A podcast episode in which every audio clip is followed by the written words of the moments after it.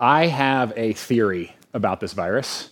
And, and, I know everybody, everybody has a theory, and I know, I know you're sick of, of talking about it. But, but hear me out.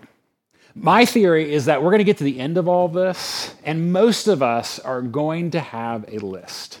Uh, hopefully harmless, hopefully things that we can laugh, laugh at eventually, uh, but a list of, of COVID induced bad decisions.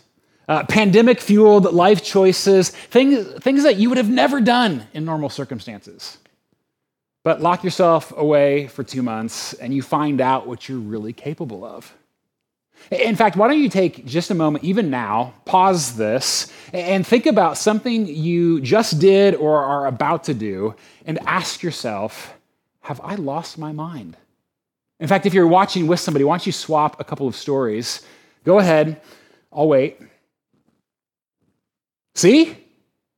Uh, I'm sure you had some, right? You, you thought of some. In fact, email me later if you think about it. I would love a good laugh. I mean, I could tell you about how our family, uh, we, one weekend, we drove 13 hours for takeout. I'm not exaggerating. It was delicious. But let me, let me tell you the, the biggest sort of uh, COVID induced foolishness, at least that I'm, I'm willing to share with you, uh, is thinking that I, I still knew how to mountain bike. Uh, a couple weeks into this mess, I bought a, a cheap mountain bike here uh, to be able to have something else to do with the kids, like just anything to get us out of the house. But then I thought, well, now that I have it, right? I mean, who cares that it was more than 16 years since I've been on a mountain biking trail, and I wasn't even any good back then. And yes, I did recently turn 40. What's the worst that could happen? I had visions of myself zipping through the woods, hopping over streams. It's like riding a bike, right? Well, when I first showed up at that trail, I had such high hopes. Um, actually, what I had was naive optimism, just COVID induced idiocy. Because when I, when I hit the trail, uh, I hit it, literally. Uh, in fact, I've, I've still got scrapes and bruises. Can we get a close up here? No? Um, okay. Uh, I mean, at one point, I literally like tipped, just tipped over down a hill. And, and you would be impressed at how quickly I pedaled from foolish overconfidence to angry despair. Which I've got to say feels a little bit like going on Facebook right now or, or turning on the news. And I know that's a, that's a gross overgeneralization, but it feels like we have these two sort of polar extremes where, where on the one side, it's sort of this, this optimism that everything is going to go back to normal in no time. And on the other side, it's like the world is ending and it's all over. Like I have emotional whiplash, and I don't think it's from the bike. But, church, we don't, we don't need naive wishful thinking, nor should we ever despair. What we need is hope, which is why I love the Psalms. Turn with me to Psalm 126. Because the Psalms walk this line. They don't, they don't allow us to uh, ignore our emotions with pie in the sky, nor do they ever allow us to, to wallow in despair like a pig in mud. Instead, they call us to hope. And in Psalm 126, we see three powerful images of hope, which is why I love the video that we just watched for our, our scripture reading, sort of setting this up. It's, it's beautiful. And my, my goal as we look at this final psalm together is yes, that we would all walk away with a little bit more hope, but also with the tools to sustain this hope in the weeks ahead. So let me, let me read the first half of it again for us. The psalmist writes, when the Lord restored the fortunes of Zion, we were like those who dream. Then our mouth was filled with laughter and our tongue with shouts of joy. Then they said among the nations, The Lord has done great things for them. The Lord has done great things for us. We are glad. Now, we don't know the details here that the psalmist is writing about, but many scholars assume uh, that the psalmist is thinking back on a time in Israel's history when things were lousy, but God came through. He showed up anyway, uh, and God restored their fortunes. Now, when you hear that word fortunes, don't just think about your bank account, right? Think about their entire collective well being. God made it right. It was like a dream. They laughed. They shouted with joy. Even the nations surrounding them said, God must have done this for them. And yes, the psalmist is going to ask God to do it again. But please don't miss this. The first three verses, half of this psalm, look back before they even begin to look ahead. Which leads to the first thing I want us to take with us today. Hope begins with the path behind, not with the path ahead. The path behind, not the path ahead, which, which I'm convinced is one of the reasons why I'm such a mess lately, because I'm, I'm, I'm obsessed with the path ahead. I am a planner and I don't know how to plan right now. And when I can't control the future, I try really hard to predict the future. And when that also fails, it's so easy for any of us to turn to distraction, self medication, or to just jump on a mountain bike and bike right off the cliffs of despair, right?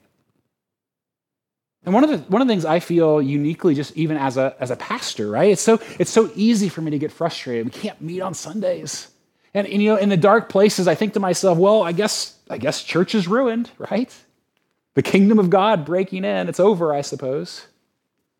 And in very self-centered ways, I even think, you know, everything that I've given the last 15 years of my life to. And in those those dark moments, it's almost like I hear God laughing. I mean, it's gentle, but still. And it's almost like he whispers to me in those, those dark moments, like, uh, Nathan, you know this has been going on for 2,000 years, right?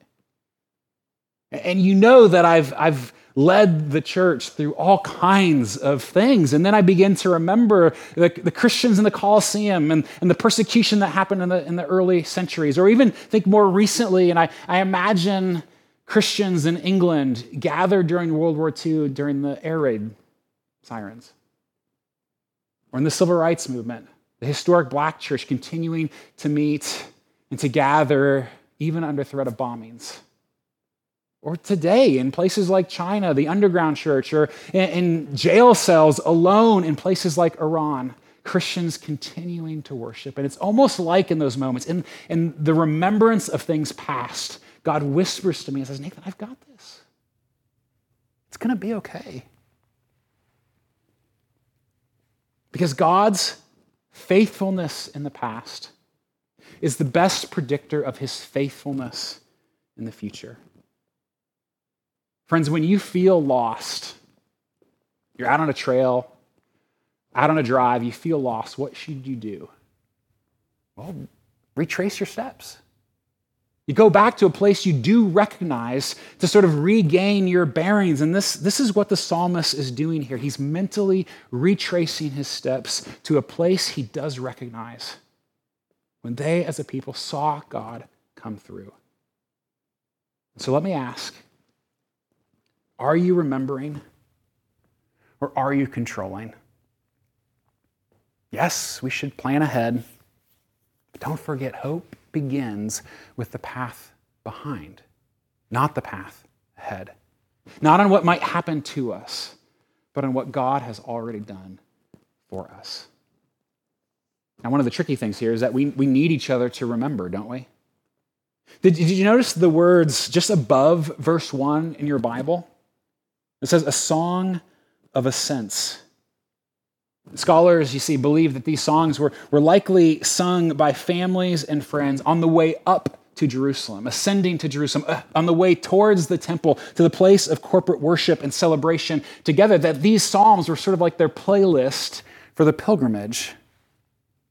I, I love that imagery because, in some ways, I sort of feel like we're on that same slow pilgrimage back to a place of corporate worship together back to an embodied reality in community, in worship. And, and hopefully these you know, online services have been helpful. But we know they're, they're not the same. And eventually we will get there. We will arrive back at an in person reality, right, at the campuses that we, we know and love. And, and yet we're excited that next week we're going to join this path more intimately with the pastor's staff and congregation that you, that you know best with your campus. And so next Sunday, when you, when you go online, you'll be able to select the campus you would normally attend. And if you're new, we'd encourage you to pick one and, and join right in with us.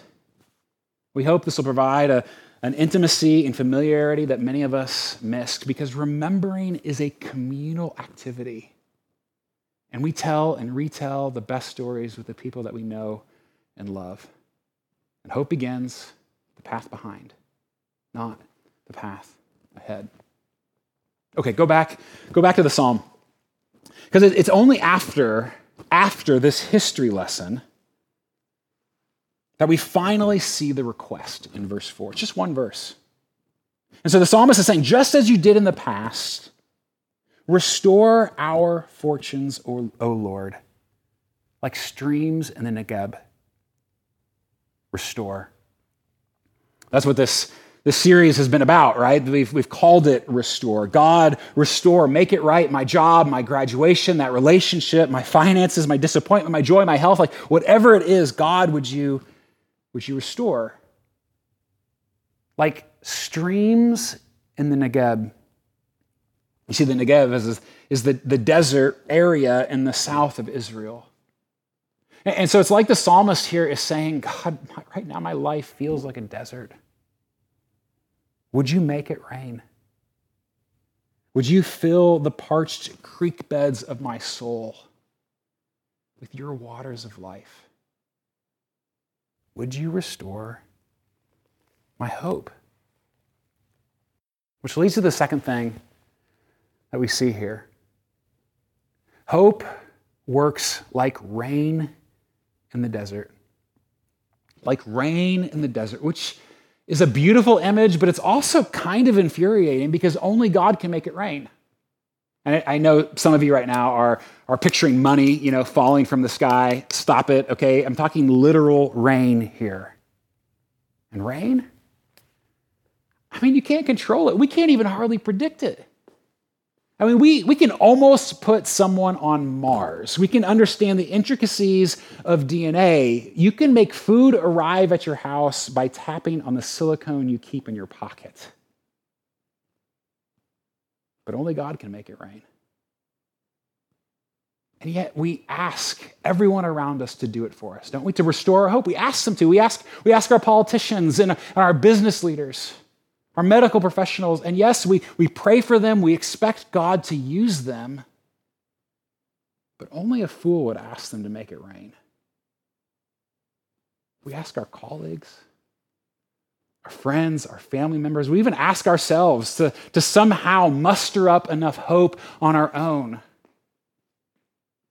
But we can't do it. If you want hope, you have to do what the psalmist does. You have to ask God to do it for you, to make it rain. Because in the desert, you die without rain. And in a world as broken as ours, we die without hope.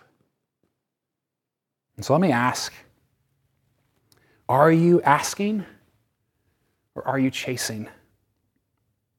Asking or chasing? Because I think I do a lot of chasing right now. Searching for any, any hint of good news, right? Or, or looking for that next place to distract myself. But are we asking? In fact, last week, right, as a, as a church, we set aside a day of, of prayer and fasting together as a, as a body to cry out to God, to ask Him, God, would you restore us? And, and we are, are waiting for this season to pass and the rains to finally come. And when they do, this, this past Thanksgiving, our family, we went uh, to the desert for Thanksgiving. And you, you heard that right. Uh, we actually chose the desert over family. Um, so half of you right now think I'm a horrible person. The other half are like, you can do that? And you're going to spend the rest of this time planning that trip, right? Um, but we, we, went, we went to a place we'd been before, uh, Moab, Utah, and we'd been there in, in the hot and dry summer season. But this time it was cold and it was wet. And it was absolutely beautiful. In fact, we spent, we spent time hiking in the snow, in the desert, like four inches of snow. It was unbelievable. And there was this one particular hike. It was one of my favorite hikes of the entire time. It was a, it was a beautiful, well, that's probably the wrong word. It, it, was a, it was a great hike. It was a beautiful hike, but the day was terrible. I mean, it, it rained and hailed on us, which would have probably set most people back, but I was, I mean, honestly, I was having the time of my life. Okay, and so there's this one spot on the path where the trail before us literally turned into a stream before our eyes, like a gushing stream. What had been sand and rocks all of a sudden was, was a, a river before us. And we had to hop from rock to rock to make, to make our, our way up. In fact, this was, this was the same hike where uh, when we got home, I was flipping through some of our pictures and I, I came across uh, this one here. And I, my first thought was, why did Kelly take a picture of that random old guy? He's hideous. Uh, and then I, uh, I, looked more closely um, and realized that it's, uh, it's me, uh, that I'm that caveman. And that's, that's pre COVID, people. So uh, it, it, does, it does happen. That's not the point. The point is like when it rains in the desert, everything changes. In fact, the entire landscape around us changed before our very eyes. Like there were, there were waterfalls everywhere pouring off every cliff all around us. It was unbelievable beauty. And it's not just the beauty that the psalmist is speaking of here, it is the life that follows after it. Because now there's a place where, where flowers can bloom, where crops can grow, where hope can be realized in a place that's so harsh you didn't even know it was possible.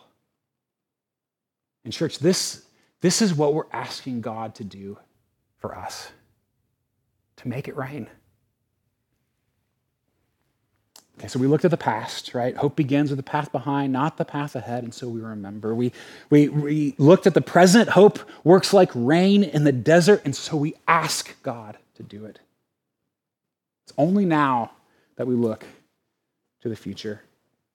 Look at verse, verse 5.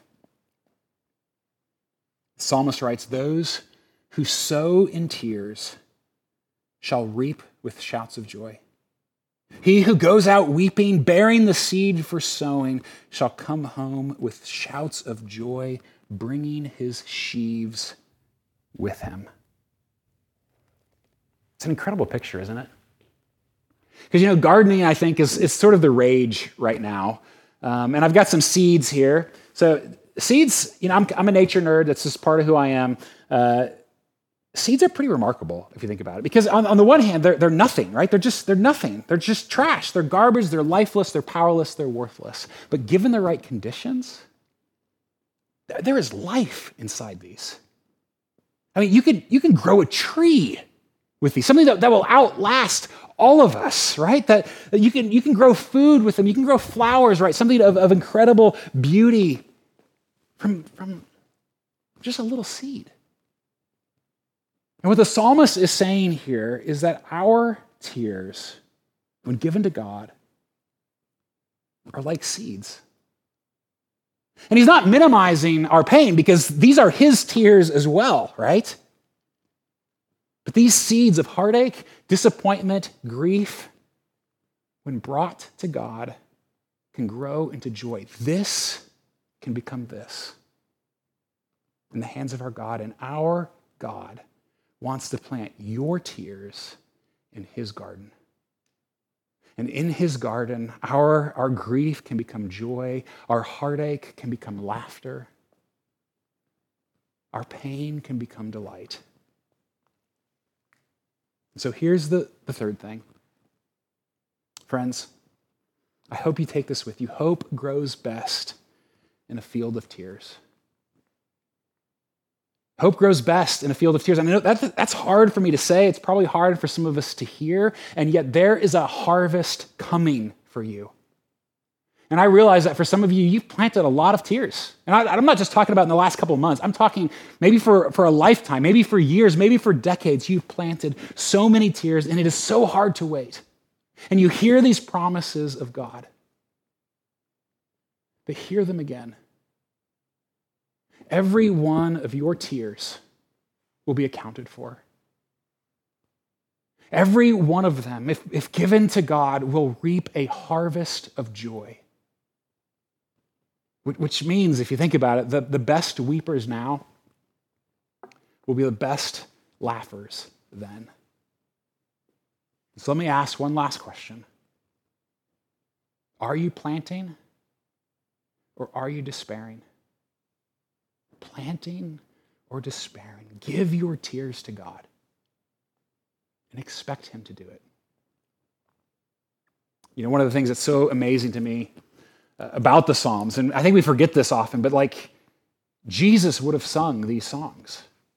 And next week, we'll be back in the Gospel of Luke, Luke looking together at, at, the parables. But, like, think about that for a moment. Like, Jesus, as a child, most likely, as a teenager, on his journey with his family and friends, headed to Jerusalem, headed to the temple, headed to the place of corporate worship, Jesus would sing this song.